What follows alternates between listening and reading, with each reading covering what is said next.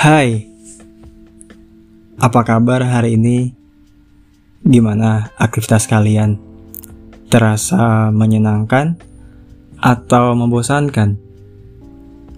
Semangat ya untuk kalian yang sedang kerja, yang sedang nugas, sedang di jalan, atau sedang santai dan rebahan di kasur.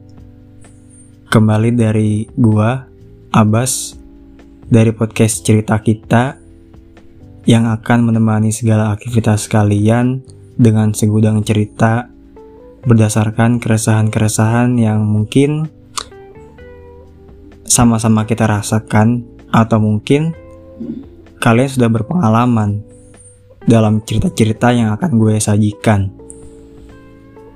Pada malam hari ini, gue akan membahas terkait teman tapi toksik yang di mana ini adalah suatu bisa dibilang suatu peristiwa yang sudah nggak sudah banyak orang yang tahu ya yang sudah umum terjadi di mana-mana ada.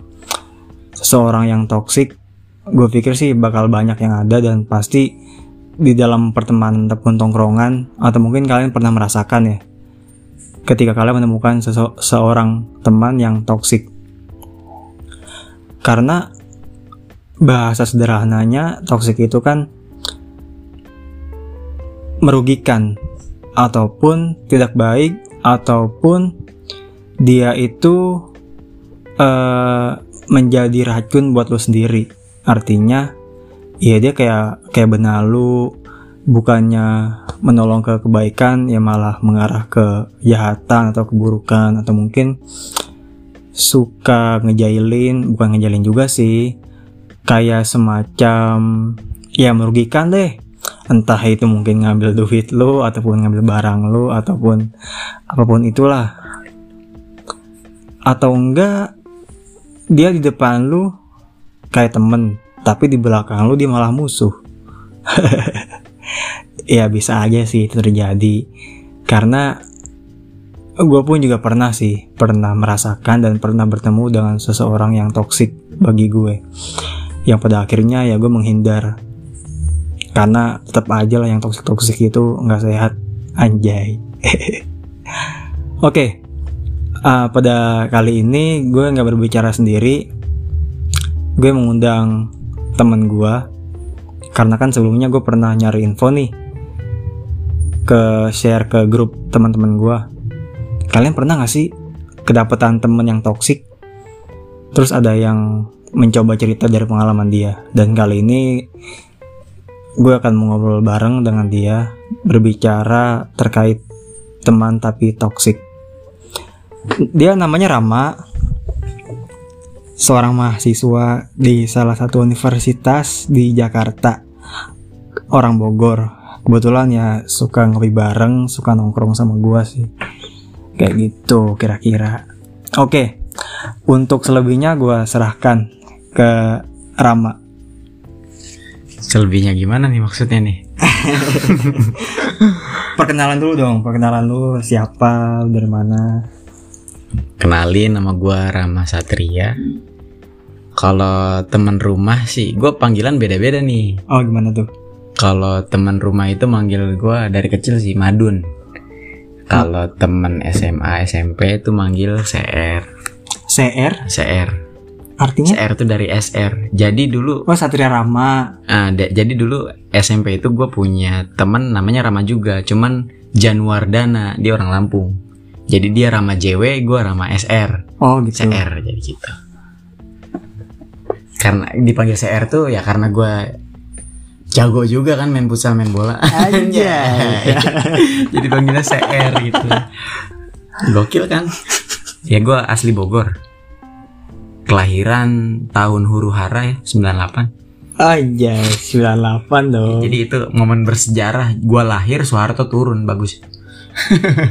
Berarti kelahiran itu memunculkan keburukan berarti? Iya. Kelahiran lu? Makanya muka gue rada huru hara nih. Asal jangan si asal jangan sikapnya aja huru hara enggak kita mah kita mah anaknya teh apa tongkrongan tuh? banget gitu. Tongkrongan banget tuh. Anaknya tongkrongan banget menyesuaikan lah Oke Ram, Hmm. Eh, lu kan sebelumnya pernah kayak ngasih informasi ke gua, pernah cerita ya terkait teman tapi toksik dan lu ya udah bersedia lah berpodcast bareng dengan gua. Kalau pandangan lu sendiri, toksik itu sendiri deh, gimana sih? Ya kalau toksik kan banyak ya ada toksik dalam hubungan hubungan dalam arti ada kalau sekarang kan hubungan dalam pertemanan Betul. Ada dalam keluarga hubungan tuh ada dalam percintaan. Ya intinya hubungan yang gak sehat sih. Itu yang harus kita hindari lah. Kalau tadi lu bilang kan eh, ada pihak yang dirugikan lah. Wah ini nggak support system lah maksudnya kan? Anjay, support system. ya kan apa namanya harusnya ya saling support gitu. Kalau misalkan ber, apa namanya dalam hubungan pertemanan tuh lu bersedia jadi pendengar yang baik di satu sisi teman lu cerita ya teman lu juga apa namanya kita cerita nih teman kita jadi pendengar yang baik dia cerita punya keluh kesah kita jadi tempat buat dia menge- mengeluh lah berkeluh kesah. Jadi sama-sama oh gue tahu masalah dia begini mungkin gue punya solusi atau apa ya gue bisa ngasih solusi. Tapi selebihnya kalau dia nggak minta solusi ya udah cukup tahu aja. Sekarang kan ada orang yang kalau dia cerita masalahnya kalau kesahnya dia cukup sampai di situ dia udah agak lega gitu diceritain tuh. Iya. yang masalah pribadi. Iya maksudnya jangan sampai teman lu cerita soal pribadi dia nah lu malah ngomong lagi ke orang lain yang seharusnya itu informasi nggak penting dan nggak perlu lu sampein. Jadi jadi dalam tanda kutip ini jadi gosip oh ini ada bahan nih. Ada bahan buat obrolan di tongkrongan. Tongkrong Si- sebelah. iya tongkrongan sebelah. Si Anu tuh begini begini gini kan nggak penting ya Anjir. itu buat apa Oke, tapi sebelum kita ngebahas eh, toxic dalam pertemanan ya lebih jauh, kalau bagi lu sendiri nih temen sesosok temen yang menjadi impian lu, ah bukan impian sih, ya ya lu ngerasa dia benar-benar temen gitu, itu yang gimana sih? gue mah nggak muluk-muluk sih nggak nggak harus kayak quotes gitu ya harus ada saat kita butuh. Nggak karena gue juga mikir realistis lah. Teman gue pasti punya kesibukan masing-masing. Tapi ketika gue uh, sekarang kan udah ini ya udah teknologi udah canggih lah. Kita di chat gitu atau apa dia ngebales. Biasanya gue nggak lewat online pengen cerita gitu. Gue ketemu langsung. Janjian gitu. Eh bre di mana ngopi yuk. Akhirnya gue pengen cerita. Dia ada gitu. Jadi jadi di chat tuh nggak ngilang nggak apa. Pas gue butuhin nggak nggak harus yang selalu ada 24 jam enggak ya kita juga harus ngertiin lah teman kita juga punya kesibukan masing-masing. Bahkan secara nggak sadar kita harus memposisikan kayak teman kita. Oh ya dia juga pasti punya masalah nggak cuma kita doang loh gitu. Kalau kita pengen cerita gitu soal masalah atau apa. Kalau nggak pengen eh teman yang buat nongkrong gitu. Ber nongkrongnya ngopi. Sekedar basa-basi ngobrol bercanda gitu paling. Tapi kalau gitu, apakah eh, ada seseorang yang memang terkhususkan buat ini orang nih eh, deketnya buat cerita doang, ada orang deketnya kayak cuman buat nongkrong-nongkrong doang atau gimana? Atau oh iya bisa iya. terjadi dalam Di kelas- saat diklasifikasi ah kayak gitu. Atau lu pengen all in one. Enggak satu sih. teman bisa, enggak. bisa semuanya. Enggak juga sih. Ya ada yang teman buat nongkrong gua ada karena gua olahraga hobi juga ada yang teman buat sekedar gua main bola karena sama-sama satu hobi. Ada yang teman gua curhat karena dia kenal gua dari kecil. Ada teman si ideologi karena dia punya cita-cita yang sama eh, dalam satu organisasi Betul. gitu. Ya bagi gua yang paling utama sih salah satunya ya teman satu organisasi sama teman rumah sih. Yang kenal gue dari kecil gitu. Perkembangan gue bagaimana sekarang. Maksudnya pasti beda lah. Dulu gue kecil dia taunya kenal gue kan kayak gini akhirnya gue kuliah. Oh gue punya pemikiran yang beda tapi dia tetap bisa nerima gitu. Oke. Berarti yang menurut lu paling dekat itu ya teman seideologis sama teman rumah. Iya karena karena perjalanan sejarah dia tahu gue dari kecil gitu kalau teman rumah. Ah, artinya lebih mengenal lu lah ya. kalau teman ideologi kan satu perjuangan lah. Gue udah ngerasain susah seneng Suka bareng. senang bareng, lika-liku kehidupan bareng dijalanin Iya. gitu ya. Anjay. apalagi ngampus kan. Makan sehari sekali tuh udah sering. Yang penting ngerokok kita mau ngopi. Nggak makan tuh. Nggak makan kadang nggak makan nggak apa-apa. Mending gue ntar ah oke. Berarti kalau gitu selama perjalanan lu bergaul mencari pergaulan berteman berkawan tapi lu pernah mendapatkan teman yang toksik? Kalau dibilang pernah sih kayaknya pernah cuma gue nggak sadar. Soalnya gue kalau kalau ngedeketin apa bukan ngedeketin sih.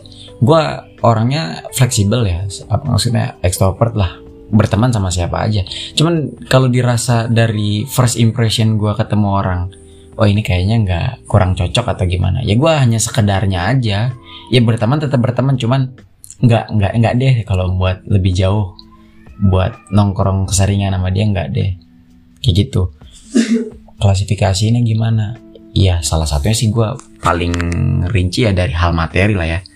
Ya gue kan karena golongan menengah ke bawah ya, Hmm? ya gue lebih seneng nongkrong di warkop. Ada kan ada teman gue yang biasa nongkrong seringnya di kafe ya entah buat instastory atau apa. Gue nggak gua nggak ngada-ngada tapi pernah gue nemuin orang yang kayak gitu. Yang nongkrongnya harus di itulah tempat-tempat yang ya lumayan lah. Kita padahal mah bisa makan bisa ngopi bisa ini kenyang kalau duit segitu teh. Nggak cuma buat ngopi doang. Ya kalau dia mau bayarin?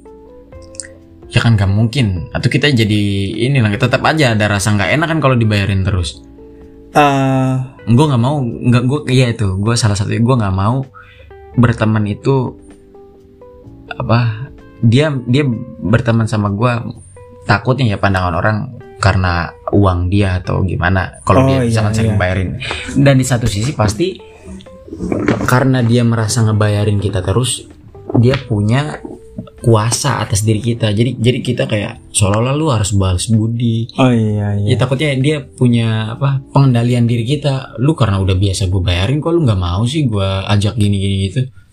Lah emang lu siapa? oh iya sih gitu sih. terus kemudian yang lu anggap toxic bener-bener itu yang gimana yang yang lu pernah alamin Gue belum ngalamin seberapa jauh sih ya kalau ini karena gue ngehindar sih kalau dari teman yang kayak gitu.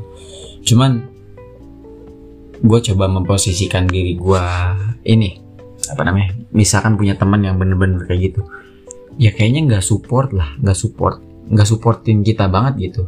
Kayak lu ngambil keputusan gini, dia pasti eh, jawabnya ya jangan, tapi tanpa ngasih alasan yang jelas.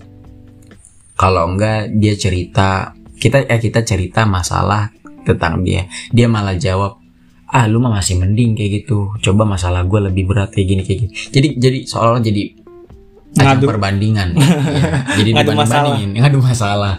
Dibanding bandingin itu dia nggak objektif lah dia subjektif. Dia dalam artian ah, masalah gue aja lebih besar kok lu lemah banget. Ya mental orang kan beda-beda ah ya. iya iya ya nggak bisa disamaratakan.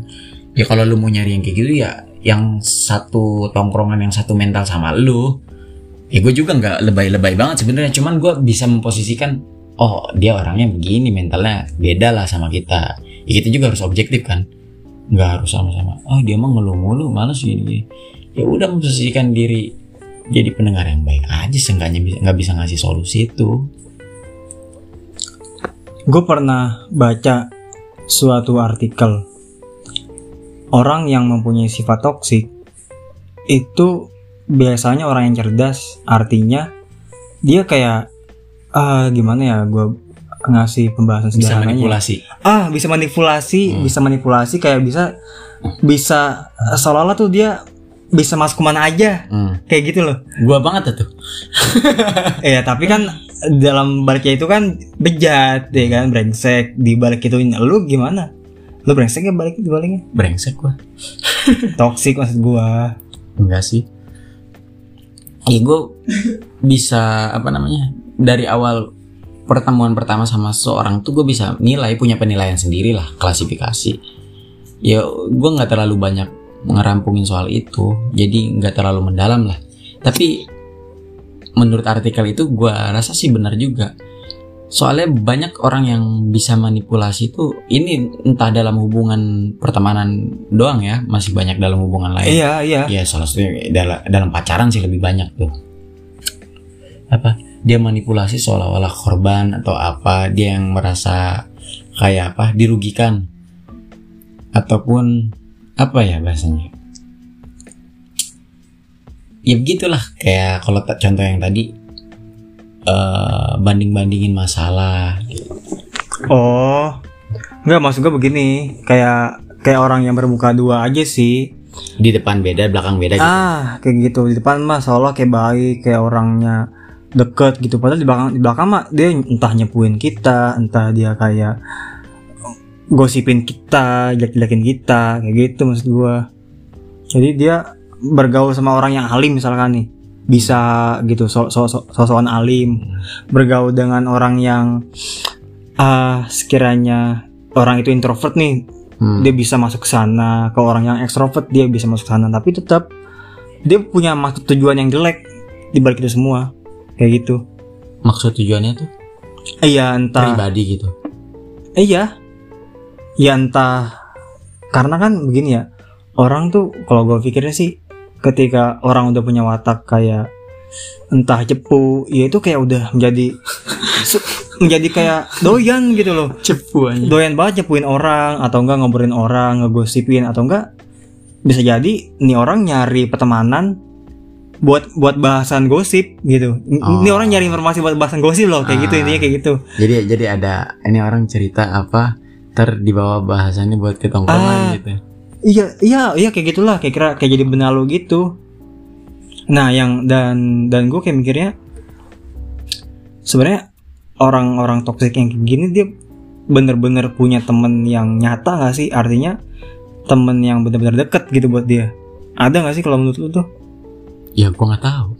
Nggak gua gua karena tadi kriteria yang lu kasih itu kalau gua merasanya ya gua apa namanya gua karena gua masuk gua ada temen di rumah itu yang introvert.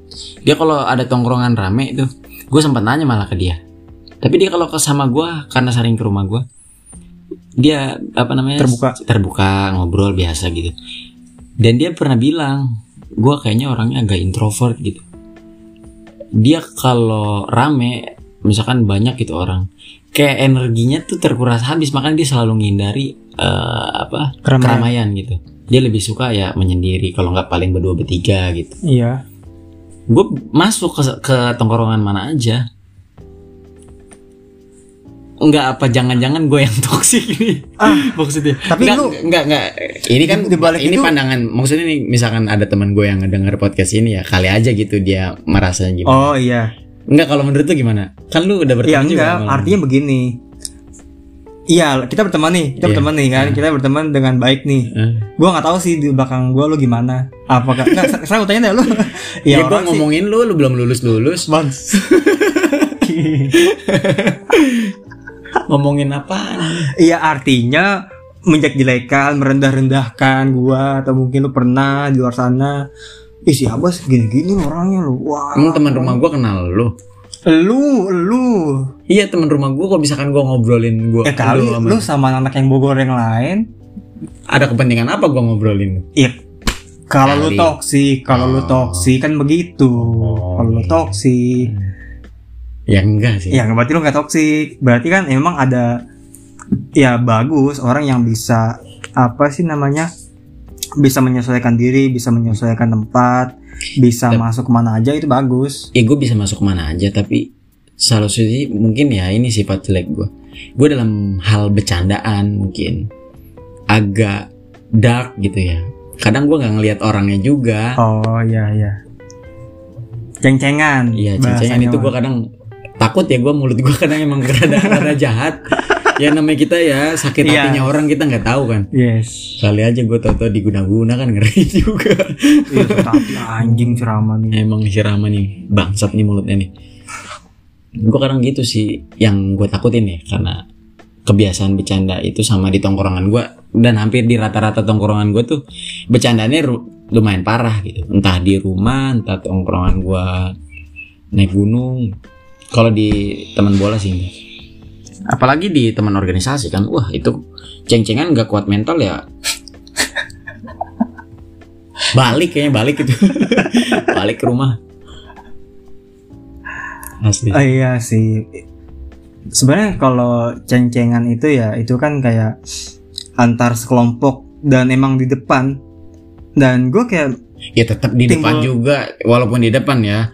Namanya bahasa yang kadang nyakitin mah karena mungkin orang yang kita ledek di depan kita kan ya terus banyak orang nggak enak kalau mau marah atau oh gimana iya sih, iya bisa sih. aja di belakangnya Bis- aja. iya bisa aja dia ya dia dia berkata ya lu toxic.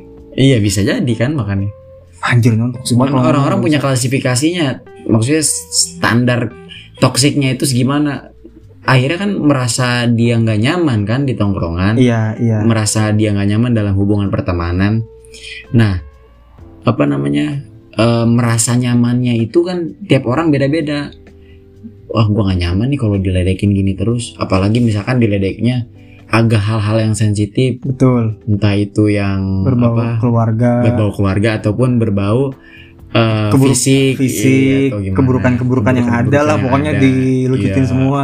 pokoknya abis lah disaingin itu itu udah parah sih itu nah gue gitu kadang nggak tahu tempat kalau ngeledek ya gue masuk ketemu orang mana aja masuk. Cuman kalau untuk awal-awal ya pasti lu pastilah nggak nggak gua doang semuanya.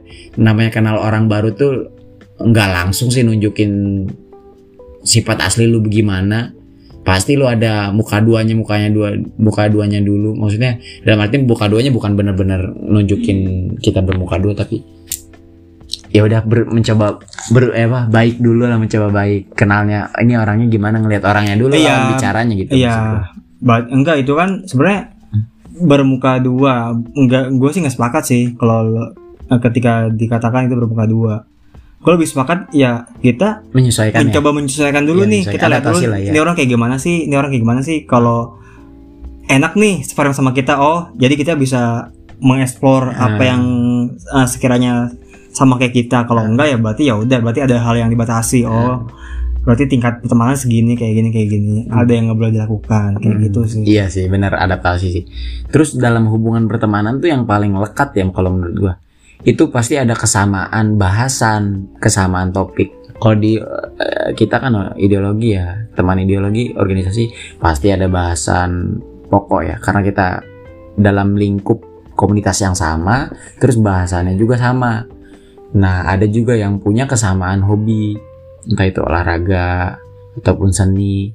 Itu pasti yang rata-rata ngelekat sih. Lu mau gimana juga eh, apa namanya kepribadian lu antara mereka pasti bakal nyambung lah tetap karena ada bahasan yang sama. Dan salah satu lagi yang bikin gua gua baru belakangan ini sih sadar yang bikin kita gampang dekat gitu atau nggak kenal sama orang lain itu salah satunya itu rokok.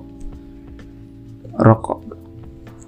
Kalau sesama ngerokok baru kenal dia. Bang rokok bang. Itu jadi jadi jadi bahasan yang paling umum. Kayak lu mau ngedek apa namanya berusaha buat dekat sama dia kalau misalkan cowok sama cowok atau enggak cewek sama cewek yang ngerokok gitu. Bang rokok bang. Itu kan jadi apa ya rokok ini jadi jembatan atau enggak perantara kita buat akhirnya buka obrolan gitu Ah iya. Tapi iya yang sulit sih ketika kita ngerokok terus yang lain yang apa lawan bicaranya nggak Iya. ngerokok atau yang teman yang mau kita ya deketin katakanlah cowok ya cowok yang temen itu. Iya agak agak agak kurang nyambung atau apa. Kecuali ada bahasan lagi yang akhirnya sama. Ya entah itu kalau misalkan udah kerja ya punya pengalaman kerja yang sama Tapi, atau enggak. Ya hanya sebatas obrolan karena kemungkinan dia bakal kayak ng- ngambil jarak gitu loh. Iya, kadang ada yang gua gua seringnya sih ya ketemu yang nggak ngerokok itu agak punya pandangan dalam tanda kutip negatif sama yang ngerokok. gitu. Entah alasannya eh ya mending duitnya ditabung kalau nggak kesehatan lu atau gimana ya kurang-kurangin ngerokoknya. Yes. Ya gua ngambil yang baiknya aja misalkan kurang-kurangin ngerokoknya. Gue ba- kalau ngomongin rokok gitu ya, gue pernah baca buku. Eh enggak kan gue orang perokok nih. Hmm. Terus gue pernah baca buku di buku itu dikatakan ngerokok itu nanti tuanya kita bakal sakit-sakitan, Hmm. bakal stamina staminanya makin lama makin, makin berkurang gitu. Hmm. Artinya enggak enggak enggak tua-tua amat, maksudnya dalam dalam usia-usia yang seharusnya kita masih bisa produktif tapi kayak udah menurun gitu. Ah. Dan sejak dan sejak saat itu gue mulai berhenti berhenti baca. Baca. Kirain gue berhenti ngerokok anjing. Enggak lu cocok di stand up comedy. Eh gue mau nanya dong btw eh, apa penonton lu biasanya berapa? Banyak. Nonton gue Hmm. masih dikit, Berapa kira? paling banyak 100 Wih udah banyak. paling banyak itu juga jarang-jarang ada dua dua doang gitu ada dua ada dua episode Enggak rata-rata paling sedikit berapa? paling sedikit em, paling sedikit 20 20. Oh ya udah ntar buat 20 orang ini kalau kalau nggak denger podcast ini boleh lah kita kali aja punya hobi yang sama, punya topik bahasan yang sama. Kalau mau kenal lebih dekat boleh. Siapa tahu kan gue bisa jadi masuk klasifikasi temen lu yang jadi temen toksik gitu. Lu jadi bisa menghindar dari gue. Kenalin aja guys. nggak jelas pisan aja. Kali aja. tapi ketika ada orang nih yang kayak dia pengen bergaul Hmm. tapi dia ngerasa nih temennya toksik nih dan di dan pada saat itu dia bingung ingin mengambil langkah apa apakah ingin menjauh ataukah menurut lo nih apakah dia ngejauh ataukah dia meneruskan mencoba membaur pelan-pelan pelan-pelan dengan dengan temen si toksik ini Kalau gue sih menjauh karena gue ngeliat first impression gitu. Maksudnya ngasih jarak lah. Ya tapi nggak nunjukin banget kita buat menjauh Yes. atau apa. Ya kalau gue begitu, mungkin itu salah satu sifat jelek juga ya karena kita nggak mandang objektif sepenuhnya karena belum kenal jauh banget kan. Ya harusnya kalau ini masih kalau kuat-kuat mental mah ya coba dulu kenal lebih deket. Eh tapi kalau ternyata orangnya kayak gini atau lebih parah ya udah jauhin, jangan pikir panjang. Lagian kalau nggak apa namanya ngebawa kebaikan buat lu juga ngapain? Iya. Gue pengen cerita sih sebenarnya kenapa akhirnya gue hobi gitu nongkrong ya. Hobi apa? Kenal orang baru.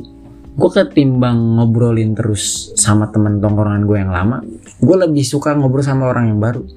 Salah satu sisi mungkin dapat pengalaman atau enggak apa namanya obrolan yang baru dengan orang yang baru tentunya satu sisi nambah relasi mungkin dan salah satu sisi itu gue apa namanya berangkat dari kondisi keluarga yang guanya kurang kasih sayang gitu. Jadi jadi gue gue kadang ngerasa kayak ih gue kayaknya butuh perhatian dan butuh banyak orang buat nyayangin gue gitu. Kakek kakek kakek ini ini mulai serius bener. Gue gue lagi kayak gini aja nih pengen pengen ngomongnya agak. Iya maksudnya gue ngerasa kurang kasih sayang kurang apa kurang diperhatikan gitu sama keluarga gitu Iya. jadi gue apa namanya imbasnya jadi nyari ke orang lain gitu ke teman ke apa ya tapi nggak nggak egois pengen gue aja yang diperhatikan tapi itu secara nggak langsung aja Iya. ya gue pengen kenal orang baru salah satu yang tadi kayak nambah relasi terus pengalaman orang Enggak gue ngerasanya kayak kayaknya gue kurang kasih sayang deh makanya gue butuh apa namanya suka banyak nyari temen deh Iya, gitu iya, kayaknya iya. sedih ya? Udah ya.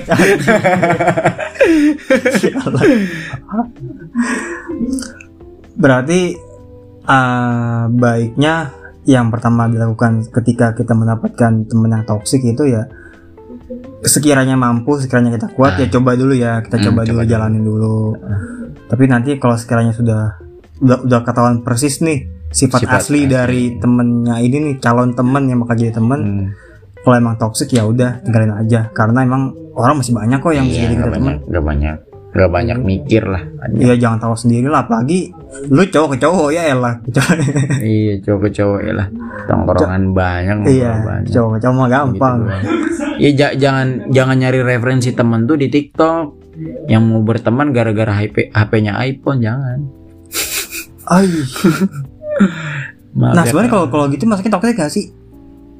Ya kalau karena kita dari sudut pandang orang miskin ya toksik Sudut pandang orang miskin Lagian iPhone mahal kayak gitu Kalau mau berteman sama kita nongkrongnya di kafe ya Di kafe aja Sorry bos kita mah anaknya warkop Anjay.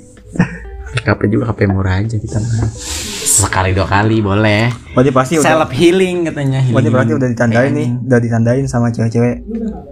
Oh, males ah. Lain ntar gue kalau pacaran sama dia, diajak keluar kop doang. Ya enggak lah Ntar udah nikah juga gua ajak itulah honeymoon Di. Di warkop Oke oke ya udah kalau gitu.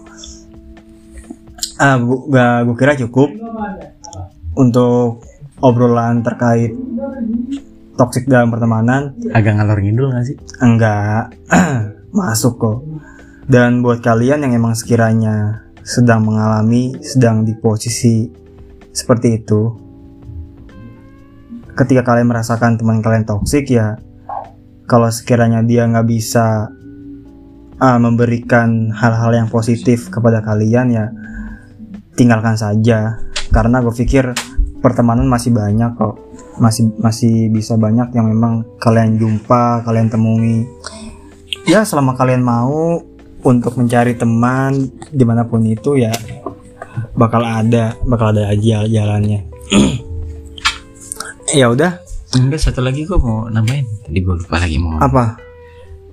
Eh, Tadi tadi. Gue lupa tadi mau ngomong apa. Intinya tuh kayak apa ya? Saran gitu Heeh. Eh, apa? ya ya ya jangan cepet-cepet ngejudge orang itu toksik atau enggak gitu. oh iya Enggak tadi gue mau ngomong tapi lupa ntar deh. ntar aja gue ngomong dulu dah. Gue lupa tadi mau ngasih saran selain itu sebenarnya bukan itu. tapi ini serius Tapi serius. oh iya Ya masa gue bohong. ya udah oke buat kalian semoga ah ya kalian baik-baik aja terus semoga kalian mendapatkan ah, kawan yang seframe yang seframing yang sepemikiran dengan kalian yang bisa memberikan support system dengan baik dengan positif kalau gitu terima kasih Ram udah mau ngobrol btw di podcast gua Sami-sami. podcast gua cuman gabut doang sih 4 3 2 1 close the door. Anjay. ya udah kalau gitu. Sampai bertemu kembali di podcast gua yang berikutnya. Bye.